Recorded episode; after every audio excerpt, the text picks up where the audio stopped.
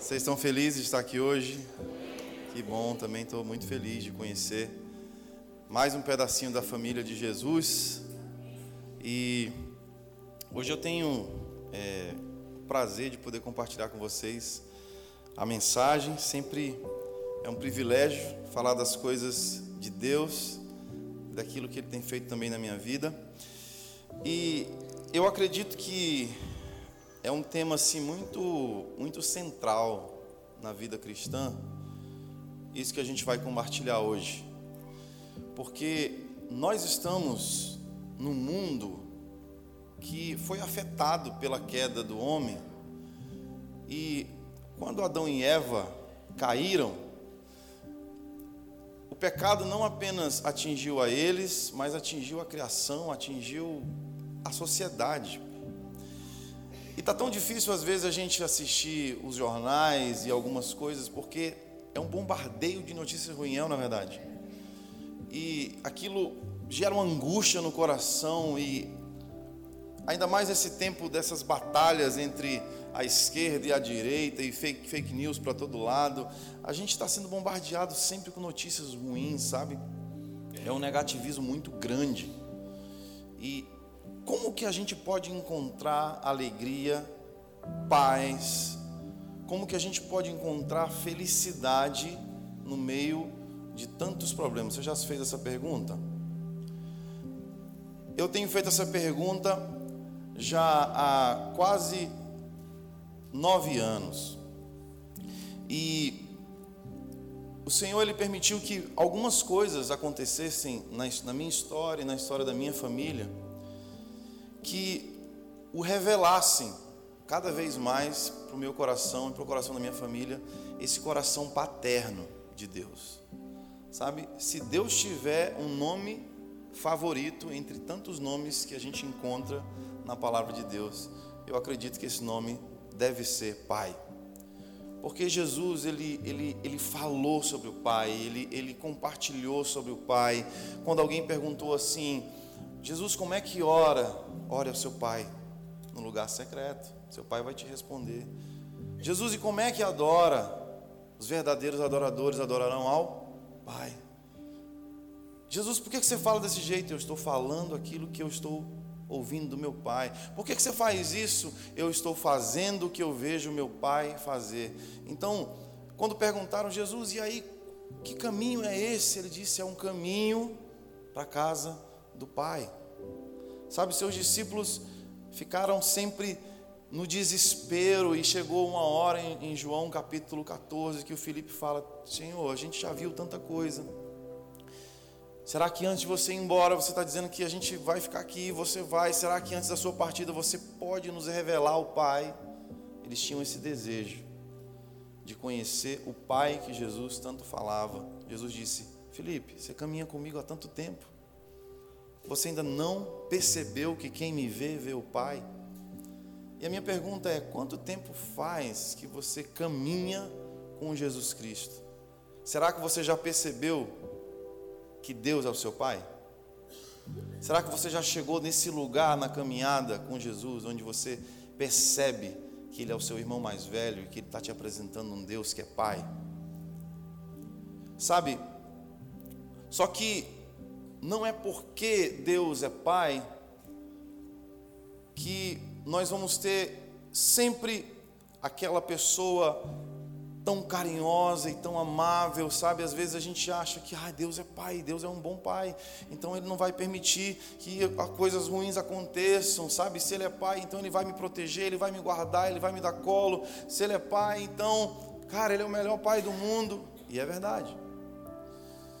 Mas a Bíblia diz em Hebreus que Jesus, Filho de Deus, passou por sofrimentos, e que Ele aprendeu muitas coisas através dos sofrimentos. E porque Ele foi obediente em meio aos sofrimentos, o homem Jesus, que também é cem por cento Deus, Ele pôde se tornar o nosso sacerdote, aquele que morreu por nós na cruz. Quantos aqui acreditam que Jesus é o nosso modelo? Você acredita? Então, se aconteceu com Jesus, esse Jesus é o seu modelo, saiba que Jesus mostrou para você que o Evangelho não é uma vida sem problemas, mas o Evangelho é uma vida onde você vence todas as coisas naquele que te fortalece. O Evangelho é você extrair dos problemas a voz de Deus, extrair dos problemas a vontade de Deus, extrair das dificuldades mais relacionamento com Deus, mais intimidade com Deus, mais desejo pela presença de Deus. E o Senhor nos chamou para isso, para esse relacionamento de intimidade, para nós adorarmos a Ele. E a gente estava falando sobre essa hérnia de Spotify, agora que eu entendi a piada, que ele falou, ah, não é hérnia de disco, é hérnia de Spotify, e eu fiquei voando. Aí ele trocou o disco pela era digital, agora eu peguei. Mas olha só, gente,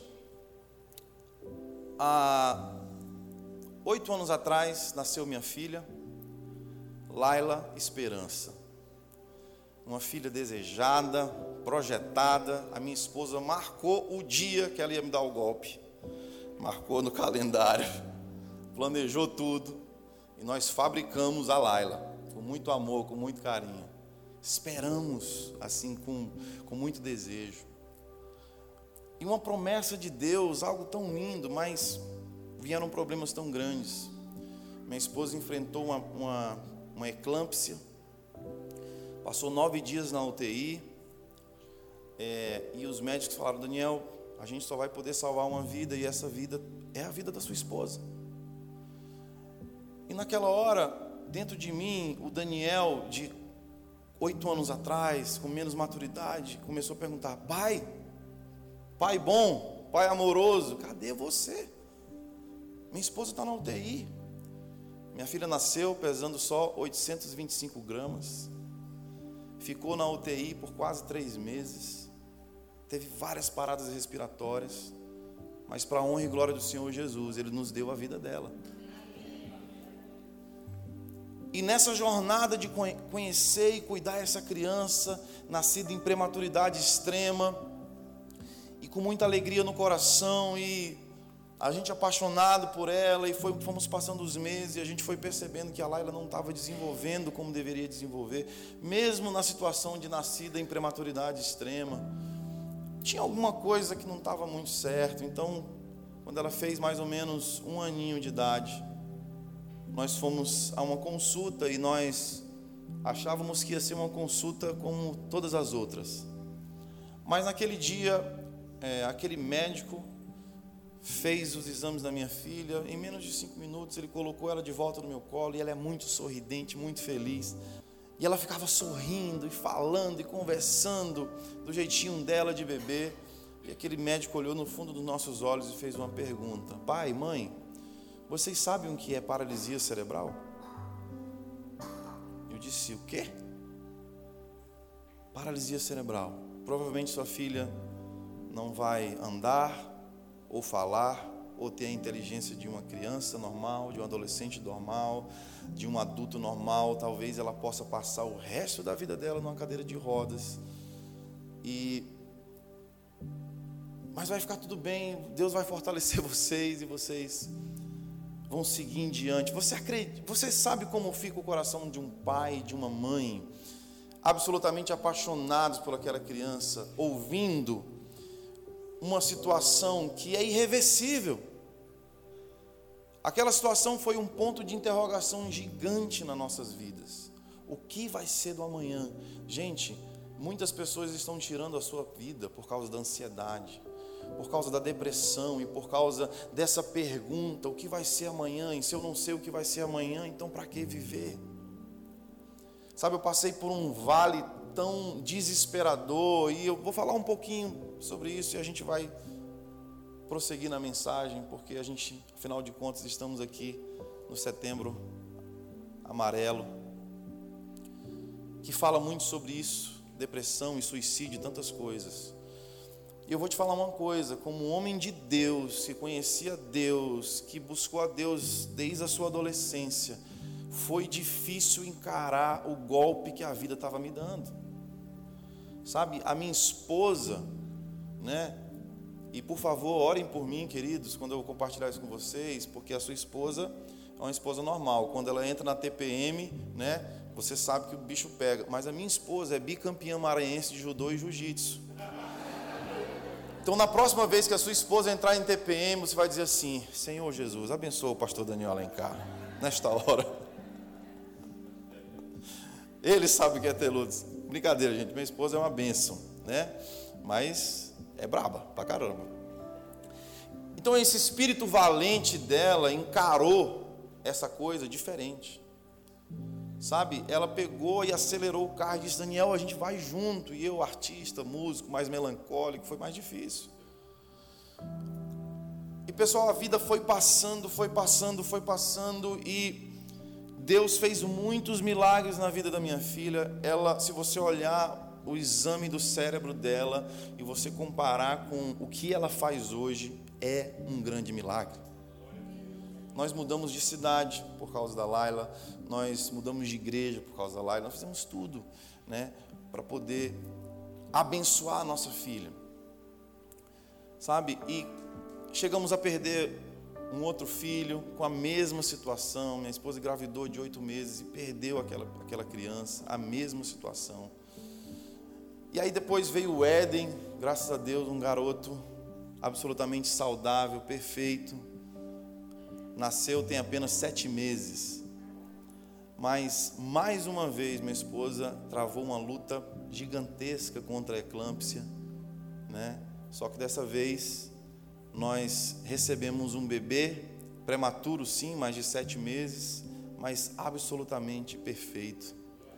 Glória a Deus por isso, né, gente? E essa criança veio e trouxe muita alegria, mas no dia do nascimento dela, o médico veio para mim e disse: olha, pai, você vai entrar na sala de cirurgia, você vai segurar a mão da sua esposa, fica de costas para ela. E eu vou ser sincero com você, seu filho pode nascer morto. Sua esposa está correndo risco de vida também.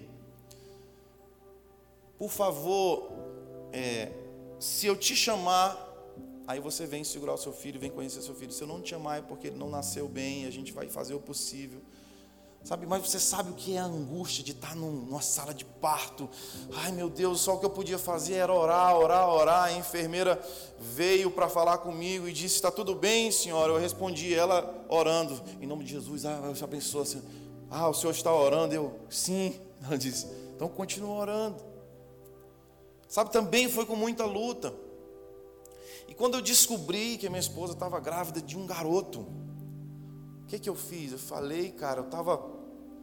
Ela disse: Daniel, tô, nós estamos grávidos e tal, não sei o quê. E aí a gente descobriu, né, no chá de bebê, que era um menino. A fumaça azul subiu e a gente, glória a Deus, um garoto e tal.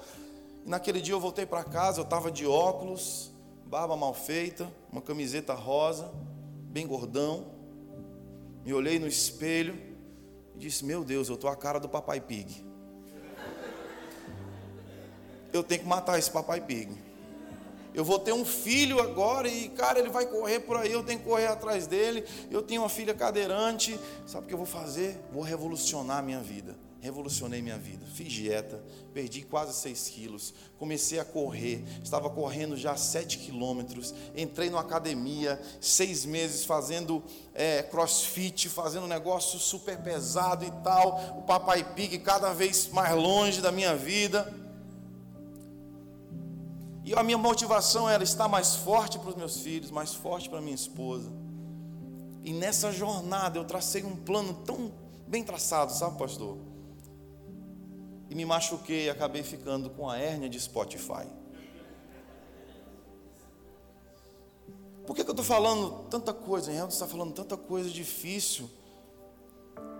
Eu estou falando tanta coisa difícil porque nós temos duas opções: ou nós deixamos a vida nos nocautear e a gente morre, ou a gente aprende o segredo de adorar a Jesus independente das circunstâncias.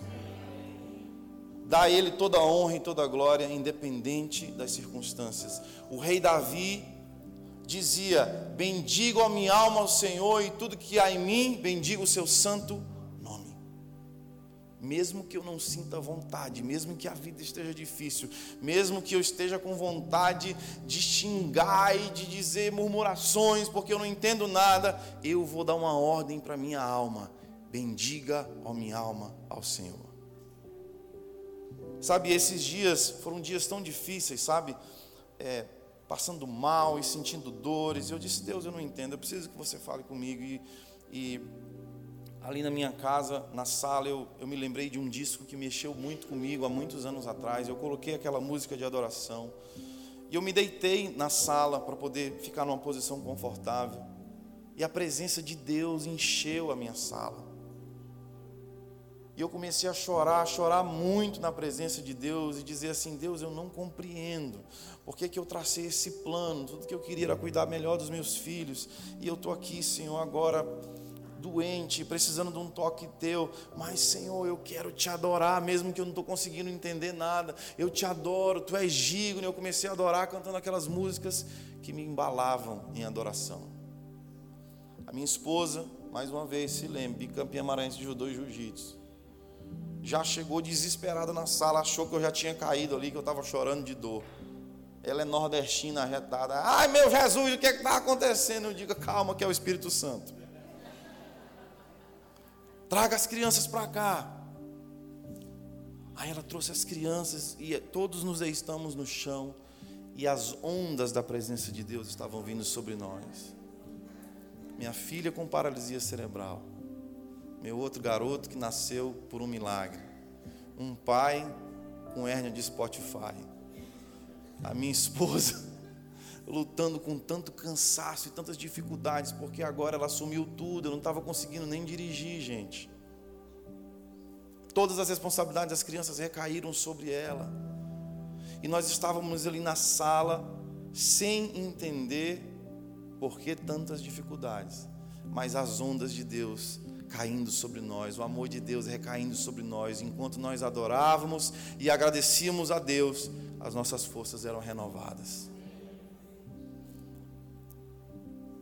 Deixa eu te mostrar um verso que está em Efésios, capítulo três. O apóstolo Paulo está falando à igreja de Éfeso, e ele está falando uma coisa muito linda, muito interessante. Ele diz assim, ó: fui constituído como ministro conforme o dom da graça de Deus, e a mim foi concedida segundo a força operante do seu poder, a mim, o menor de todos os santos.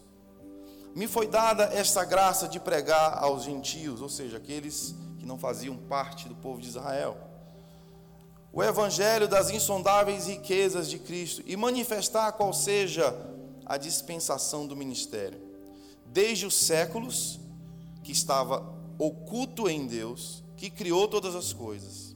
Preste atenção no verso dez. Para que pela igreja a multiforme sabedoria de Deus se torne conhecida. Essa palavra multiforme, no original, tem mais ou menos a ver com as multicores de Deus. Todas as cores que existem no caráter de Deus se tornem reveladas através de quem? Da igreja. Agora se tornem conhecida dos principados e potestades nos lugares celestiais. Paulo está falando dos seres celestiais, dos anjos, arcanjos, querubins e até mesmo demônios, anjos caídos. O que ele está dizendo é que, mais ou menos, Deus vai usar a igreja para revelar aos anjos e também aos demônios coisas que estavam ocultas em relação ao ministério. Ou seja, anjos vão olhar para a igreja de Jesus e vão aprender a adorar, vão aprender como é que se escolhe adorar a Deus. Você está comigo aqui? O que foi que aconteceu no céu, gente? Num ambiente absolutamente perfeito, porque os anjos foram criados para estar face a face com Deus. Eles foram criados diferentes de nós.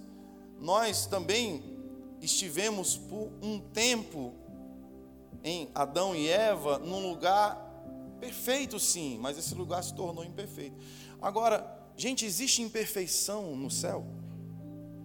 Você acha que algum dia o, o anjo estava lá dizendo santo, santo, santo é o Senhor dos Exércitos? De repente a esposa do anjo chegou e falou: amor, chegou o boleto.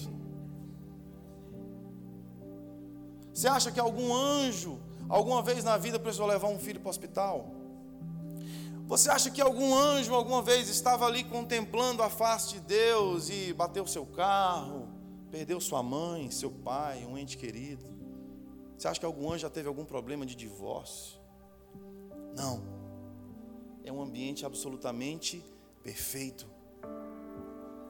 A gente não sabe como os anjos nasceram, como eles foram criados, mas imagina como se o anjo tivesse acabado de nascer. A primeira coisa que ele vê são outros anjos cantando santo é o Senhor, e a primeira coisa que ele olha é Deus assentado naquele trono, e é um ambiente perfeito, onde ele é impulsionado a olhar para a beleza de Deus, como o pastor leu agora em Salmos. Força e formosura estão no seu santuário, e tudo que o anjo sabe dizer quando olha para Deus é santo, santo.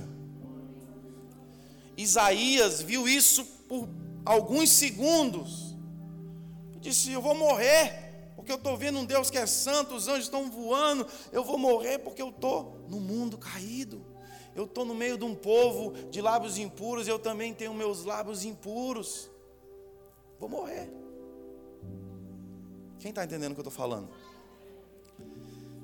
Mas teve um cara que mesmo num lugar perfeito, o nome dele era Anjo de Luz, ou Lúcifer. E mesmo nesse lugar perfeito, sem pecado, esse cara conseguiu pecar. O coração dele se encheu de vaidade. A Bíblia diz que ele era um anjo mais belo e talvez o mais poderoso. E ele olhou para a adoração dos anjos a Deus, ele disse: eu acho que eu também sou digno disso, eu acho que eu também sou digno de ter um trono, eu acho que eu também sou digno de ser adorado, eu quero me comparar com eles. E a Bíblia diz que nesse lugar perfeito, esse anjo conseguiu pecar e ainda arrastou um terço da parte dos anjos do céu junto com ele. E esses anjos viraram anjos caídos, conhecidos como demônios. Você acha que Deus entrou em depressão dizendo: ai meu Deus, me abandonaram, foram embora, escolheram não me adorar? Gente, Deus não tem rivais. Satanás não está numa luta, uma guerra de braço com o Senhor. O nosso Deus é o Senhor soberano, não existe isso, Ele está acima de todas as coisas. Você está entendendo o que eu estou falando?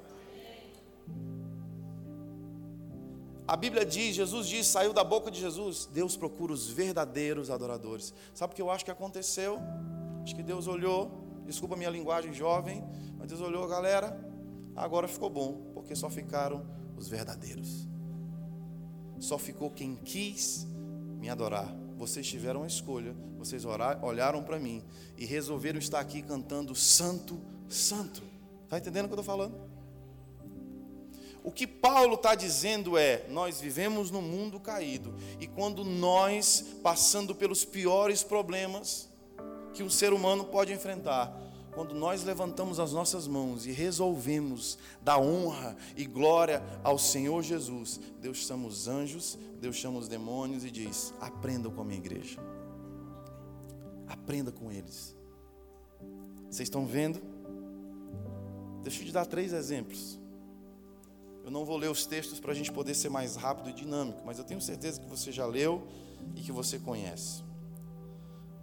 Quantos aqui no livro de Atos já viram Paulo e Silas cantando na prisão? Vocês sabem para onde Paulo e Silas estavam indo? A Bíblia diz assim: e indo logo de manhã para o lugar de oração. Cutuca quem está do seu lado e fala assim: eles estavam indo orar. Olha, eles eram missionários, tinham entregado tudo nas mãos de Deus, estavam fazendo a obra de Deus, perderam tudo aquilo que tinham. Paulo disse: tudo eu considerei como esterco, dei tudo, renunciei tudo, para estar servindo a Jesus. E eles estão lá indo orar. E a Bíblia diz que constantemente aparecia uma moça, e essa moça era possuída por demônios, espíritos adivinhos, e essa mulher seguia Paulo e Silas e ficava dizendo e profetizando: esses homens são homens de Deus, ouçam o que eles dizem, esses homens são homens de Deus. E teve um dia que Paulo se indignou, olhou para trás e disse: espírito de adivinhação, sai do corpo dessa jovem agora. E ela foi liberta. Mas as pessoas não ficaram felizes porque aquela jovem foi liberta, porque era ela, ela era uma escrava e os seus donos ganhavam dinheiro com as suas adivinhações. Então eles pegaram Paulo e Silas e levaram para uma praça, e Paulo era cidadão romano e não podia ter sofrido aquela injúria, mas ainda assim ele foi injustiçado. A Bíblia diz que eles ficaram nus naquela, naquela frente daquela multidão, naquela praça. Eles foram espancados publicamente, humilhados publicamente, e depois foram levados para uma prisão, tudo porque estavam indo orar e pregar o evangelho. Rápido para mim, por favor. Por que é que eu estou te falando isso? Porque verdadeiros servos de Deus, que estão fazendo a vontade de Deus, estão enfrentando problemas. Obrigado.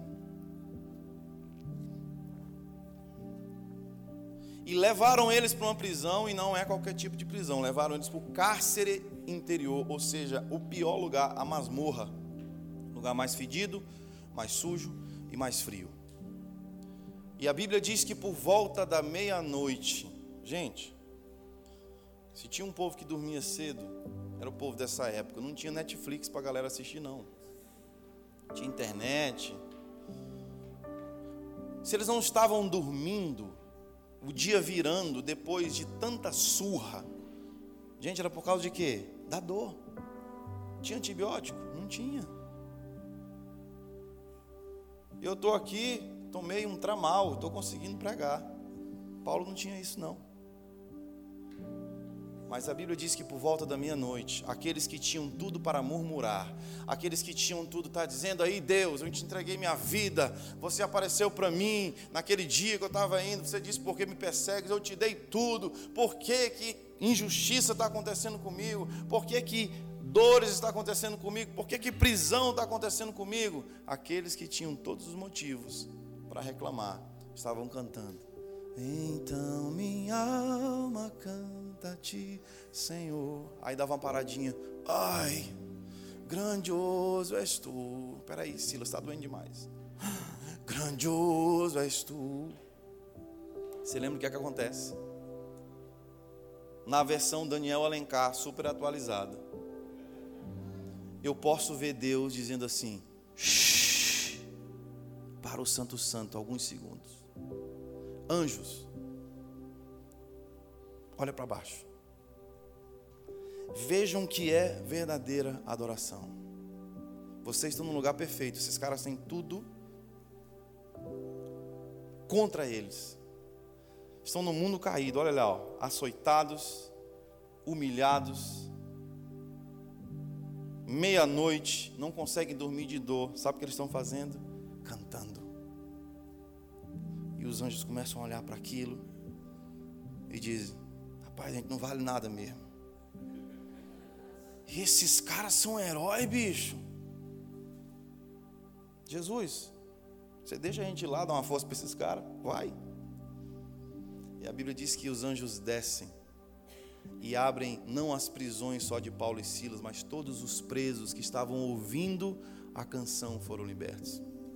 Deixa eu te falar uma coisa: existe um som de adoração nos dias mais difíceis da sua vida que vão abençoar pessoas que estão ao seu redor. Você vai ensinar não apenas os anjos, mas muitas pessoas vão olhar para você e dizer: você tinha tudo para desistir, você tinha tudo para se separar, você tinha tudo para murmurar, você tinha tudo para abandonar Jesus, mas você está adorando Ele. Eu vejo a glória de Deus na sua vida. Aquele dia começou um novo dia, com Paulo batizando a família do carcereiro inteira na beira do rio. Salvação. Sabe o que aconteceu, pastor? Paulo tinha acabado de, de receber um grande milagre, um grande livramento. Um, um, os anjos vieram e desamarraram eles. Sabe o que Paulo fez? Não saiu cantando. Tem sabor de mel, tem sabor de mel. Minha vitória hoje tem sabor de mel. Não, sabe o que ele fez? Voltou para a prisão. Gente, eu fiz a dancinha do sabor de mel, ninguém sorriu, bicho. Isso é uma humilhação muito grande, pastor. Mas tudo bem.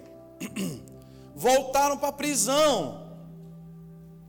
Sabe por que que eles voltaram para a prisão? Porque eles disseram: não são os homens que estão nos prendendo, é a vontade de Deus que nós estejamos aqui para glorificar o nome dele nessa prisão. E a partir daqui nós entregaremos o evangelho e a gente vai fazer muita coisa grande acontecer através dessa prisão. E ali Paulo pôde debater com, com pessoas de grande autoridade por causa do seu direito romano e poder pregar o evangelho para aquelas pessoas. Sabe o que é isso, gente? Maturidade. Pessoas que sabem que os problemas virão, mas que quem governa a sua vida é o Deus soberano entre as nações da terra. Segundo exemplo que eu quero te dar.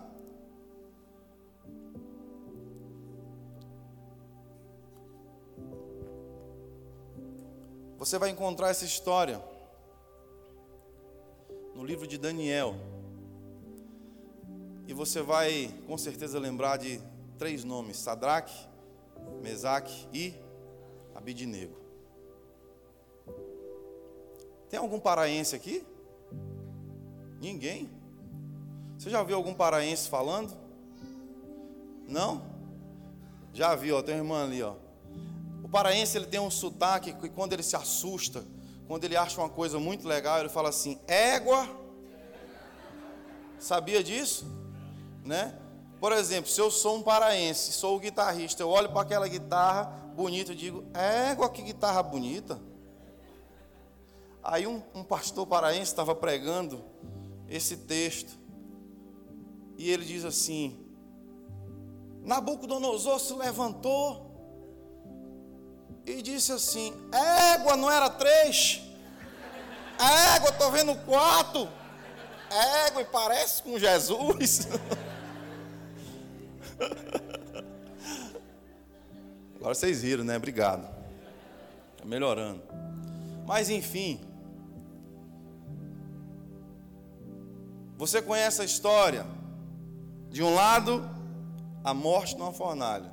Do outro, a possibilidade de continuar vivendo se você por alguns minutos se prostrar diante de uma estátua de ouro. Milhares de judeus com a mesma fé, com a mesma cultura de Sadraque, Mesaque e Abidinego, com medo da morte, se ajoelharam. E esses três homens permaneceram de pé. E aí eles são levados diante do homem mais poderoso do planeta naquela época da história, rei Nabucodonosor. E o rei fala assim: vocês estão achando que essa postura de vocês vai me convencer? Vocês estão achando que vocês são fortes? Vou aumentar o problema de vocês sete vezes mais. Aumentou sete vezes mais o fogo. Foi tão forte o fogo que os caras que foram aumentar o fogo morreram, só do calor. Às vezes a gente acha que quando vou me posturar e vou dizer seu santo, vou ficar firme, o problema aumenta, gente. Impressionante. Perseguição aumenta, a pressão aumenta. Mas eles apontaram o dedo na cara do homem mais poderoso do planeta naquela época e disseram: fica sabendo tu, ó rei. Leia lá. Só temos duas opções. Te adorar não está incluso. Ou você nos atira na fornalha e Deus nos livra, ou você nos atira na fornalha e nós morreremos para a glória de Deus.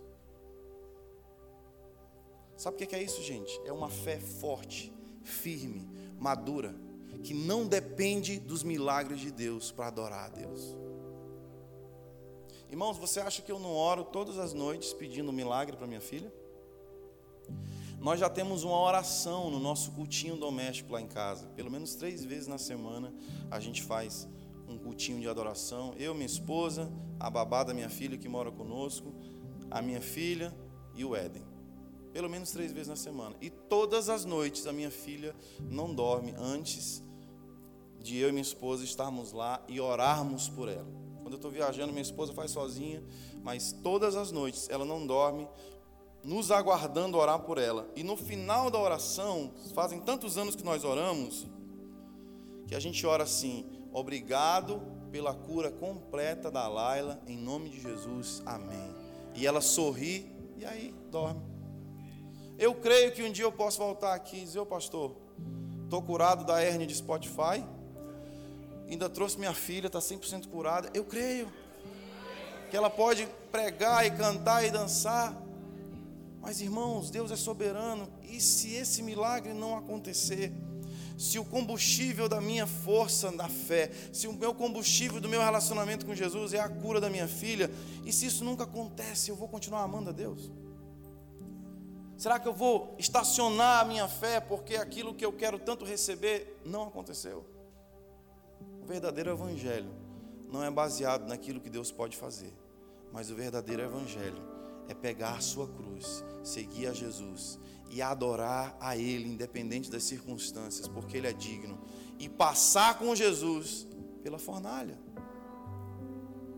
Eu perguntei: Deus, como é que esses três homens conseguiram não ter medo da fornalha? Porque eu já estou aqui, Senhor, quase me prostrando diante desse ídolo que é a paralisia cerebral. Está muito difícil, Deus. E Deus disse para mim assim: só tem um jeito, que o fogo do seu coração seja mais forte que o fogo da fornalha desse mundo. Se você tiver isso dentro de você, Daniel, você vai ficar firme. Eu, eu, eu orei: Deus, eu quero essa fé. Sabe o que foi que aconteceu? Deus, naquela ocasião, fez um milagre. Naquela ocasião, Nabucodonosor disse: égua, eram três. O próprio Jesus Cristo, Nabucodonosor, disse: eu estou vendo um que se parece o filho dos deuses. E eles saíram totalmente ilesos. Nem um fio do seu cabelo foi queimado. Irmãos, glória a Deus, mas a história podia ser diferente? Podia. Como aconteceu com o primeiro mártir da igreja primitiva, Estevão estava pegando pedradas, morrendo. Deus não livrou ele da morte, mas contudo ele estava olhando para o céu e estava sorrindo, dizendo: eu estou vendo o Filho do Homem sorrindo para mim nas alturas, louvado seja o nome do Senhor. Morreu adorando. Você está entendendo, gente, o que eu estou compartilhando, compartilhando com vocês? Sabe, para encerrar, o último homem, o nome dele carrega É, é, o título do livro mais antigo das Escrituras. O nome desse cara é Jó. E a Bíblia diz que Deus está numa reunião com seus anjos, com as potestades e com os principados celestiais. E quem aparece lá diante do trono de Deus? Satanás. E quando Satanás aparece, eu posso ver aqueles anjos, Miguel, chefe do exército, já querendo pegar a espada, falando: oh, Deus, deixa eu arrancar a cabeça dele agora, esse traidor. Deus diz: o que você faz aqui, Satanás? De onde você vem? Estou rodeando a terra, buscando uma alma que eu possa prejudicar, uma vida que eu possa arrebentar. É isso que eu estou fazendo, Deus, se você quer saber. E Deus, posso ver Deus assim, orgulhoso de Jó. Falou assim: vou já dar uma aula para Satanás, e vou já dar uma aula para os meus anjos. Satanás, nessa tua caminhada pela terra, viste o meu servo Jó? Você viu que ele é prudente, você viu que ele é um adorador em espírito e em verdade, você viu que ele entrega sacrifícios a mim. Gente, Jó não tinha Bíblia, Jó não tinha pastor, Jó não tinha igreja, Jó não tinha internet para se alimentar de mensagens fantásticas. O que Deus estava dizendo é: você está vendo ele com tão pouca revelação sobre mim, ele me adora. Olha como um acusador é nojento. E ele diz assim: mas também, Deus, tudo na vida dele é perfeito. Esposa perfeita, filhos perfeitos, muito dinheiro, tudo que um homem pode ter nessa terra, Jó tem.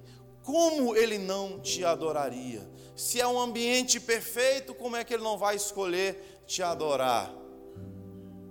E eu vejo um ano dizendo assim: maldito, tu devia calar a boca, porque tu estava também num ambiente perfeito e tu escolheu não adorar a Deus. Na próxima vez que Satanás vier te acusar, quando você for levantar as suas mãos para adorar a Deus, quando você for orar, quando você for abrir a sua Bíblia, e que Satanás disse assim: epa, epa, epa, por que você vai adorar? Já se esqueceu do pecado que você cometeu? Já se esqueceu da fofoca que você falou? Já se esqueceu do pensamento imundo que você pensou? Já se esqueceu da dívida que você não pagou? Vai adorar como? Você vai dizer assim: Satanás, você não tem autoridade nenhuma para me acusar, porque eu estou no mundo caído, eu posso pisar na bola. E você que estava no mundo perfeito e conseguiu pecar? Se você se comparar comigo, Satanás, você vai ver que eu sou santo e você é pecador. Você está entendendo o que eu estou falando? Deus disse: viste o meu servo Jó. Satanás, não mate. Não tire a vida dele. Não tire a vida da esposa dele. Mas o resto, você pode arrebentar. Você vê, você vai ver o que vai acontecer. Os anjos vão ver o que vai acontecer. E futuras gerações, como nós essa noite, podemos ter acesso ao livro sagrado de Jó e aprender com o sofrimento daquele homem. Muitas pessoas têm perdido a fé, muitas pessoas têm abandonado o evangelho porque não conseguem entender como um Deus bom permite coisas ruins acontecerem. Um dia desse eu recebi a mensagem de um, um artista muito famoso no meio cristão, um cara que compôs músicas fantásticas, que nós com certeza cantamos muitas delas até hoje. Ele disse: olha, estou abandonando a fé cristã, porque eu não consigo ver mais bondade em Deus, é muita desgraça nesse mundo. Sabe, alguns meses atrás eu tive que defender uma tese na faculdade de teologia que eu estava fazendo, estou fazendo até hoje, sobre a maldade. Por que que Deus é bom e por que que Ele permite o mal? Como é que o mal foi criado e como é que é essa coisa toda? E tem um autor que ele trouxe um conceito para nós num livro, dizendo a liberdade divina. Ele diz que Deus, Ele é um Deus que consegue ver o hoje e o amanhã. E que a bondade de Deus, a gente não pode comparar a nossa bondade, a nossa justiça com Deus, porque é absolutamente diferente. A forma como Deus pensa, nós não podemos perguntar por quê, nem questionar, porque Deus é um Deus tão soberanamente poderoso que Ele conhece todas as coisas. E a gente precisa descansar e acreditar que Deus é o Senhor do universo e que não cai nenhuma folha seca de uma árvore sem que Ele diga: pode cair. Ele sustenta todas as coisas nas suas mãos. Você acredita nisso? Para fazer uma história bem grandona ficar curta, você conhece. Em um dia, Satanás enviou fogo e queimou as fazendas de Jó. Enviou um tornado e matou todos os seus filhos. Perdeu o seu gado, perdeu os seus carros, perdeu todos os seus escravos, todos os seus servos. Tudo o que Jó tinha se perdeu em vinte e quatro horas, praticamente. Perdeu sua saúde, passou a ter lepra no seu corpo.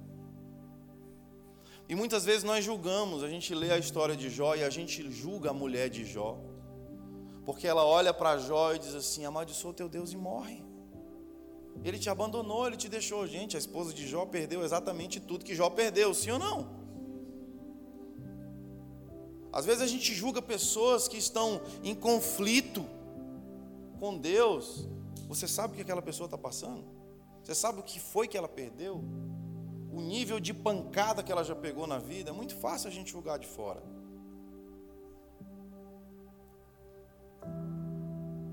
E Jó, se você ler a história, você vai ver Deus conversando com Jó, e Jó perguntando tantas coisas para Deus, e dizendo por que que você permitiu, onde é que você estava, e Deus, e cadê você? Mas no auge da história,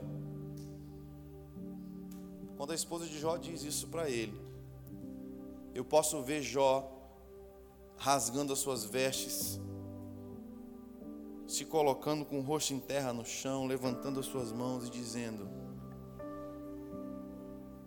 o Senhor deu e o Senhor tirou, louvado seja o nome do Senhor. E eu posso ver os demônios rangendo os dentes, eu posso ver os anjos impressionados, eu posso ver Efésios três, capítulo dez, acontecendo. Um homem que tinha tudo para abandonar a sua fé, um homem que tinha tudo para murmurar, adorando a Deus e dizendo: foi você que me deu e foi você que tirou, não tem nada a ver com Satanás. Louvado seja o nome do Senhor. Será que por um minuto você pode fechar os seus olhos, levantar as suas mãos e ensinar os anjos a adorar? Porque eu sei que você está passando por problemas, mas você no meio dos seus problemas, levante suas mãos, feche os seus olhos, esqueça um pouquinho quem está à tua direita, à tua esquerda, e adore o nome do Senhor. Diga para Ele: Senhor, Tu és bom, Tua misericórdia dura para sempre. Bendito seja o nome do Senhor. Tudo que eu tenho foi o Senhor que me deu, e tudo que eu perdi um dia foi o Senhor que tirou. É da Tua vontade. Louvado seja o nome do Senhor. Louvado seja o nome do Senhor. Será que você pode levantar mais alto a sua voz? Ore uma oração de adoração a Deus. Glorifique o nome dEle, independente das circunstâncias. Nós te louvamos, Senhor. Tu és o Rei dos reis. Tu és o Senhor dos senhores. Tu és, Senhor, aquele que tem o domínio das nossas vidas. Deus, nós não entendemos o que a vida nos apresenta tantas vezes, Senhor, tantas dores, tantos problemas, mas nós queremos dizer: Tu és santo, nós te adoraremos em qualquer circunstância, nós te adoraremos em espírito e em verdade. Nós ensinaremos aos anjos o que é a verdadeira adoração, Pai. Obrigado, Espírito Santo, pela Tua presença nesse lugar. Obrigado, Senhor. Eu oro por mim e oro pelos meus irmãos. Todos nós, Senhor, passamos por dificuldades. Eu oro para que a nossa oração seja a oração do apóstolo Paulo, dizendo: eu sei o que é ter abundância e eu sei o que é ter nada, eu sei o que é ser honrado e eu sei o que é ser desprezado, mas eu posso passar por todas as coisas naquele que me fortalece. Que a minha força seja o Senhor, que a minha força seja a, a minha intimidade contigo, que a minha força seja a revelação de quem Tu és na minha vida. Em nome de Jesus, em nome de Jesus, em nome de Jesus.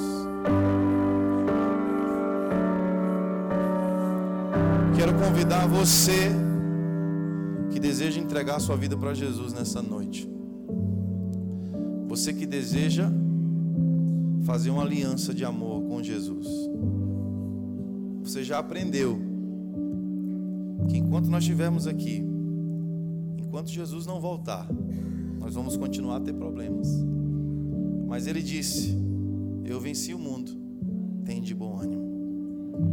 Vocês vão ter aflições, mas tende bom ânimo. Eu venci, você vai vencer também.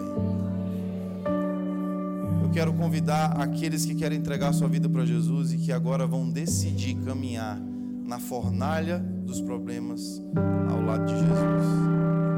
Aqueles que querem ter o seu nome escrito no livro da vida, que eles estão ouvindo o som da graça de Deus te chamando. Se você quer fazer essa oração, talvez pela primeira vez, ou se você já fez essa oração antes e por algum motivo você se afastou de Jesus, mas hoje você está sentindo o desejo de voltar para Ele com todas as suas forças, gostaria que toda a igreja fechasse os seus olhos E se você quer fazer essa oração junto comigo, levanta sua mão direita para o céu. Eu quero orar por você. Amém, Deus te abençoe. Permaneça com sua mão levantada. Amém, Deus te abençoe. Amém, Deus te abençoe. Deus te abençoe. Deus te abençoe. Deus te abençoe. Se tem mais alguém, só levanta sua mão. Obrigado, Jesus.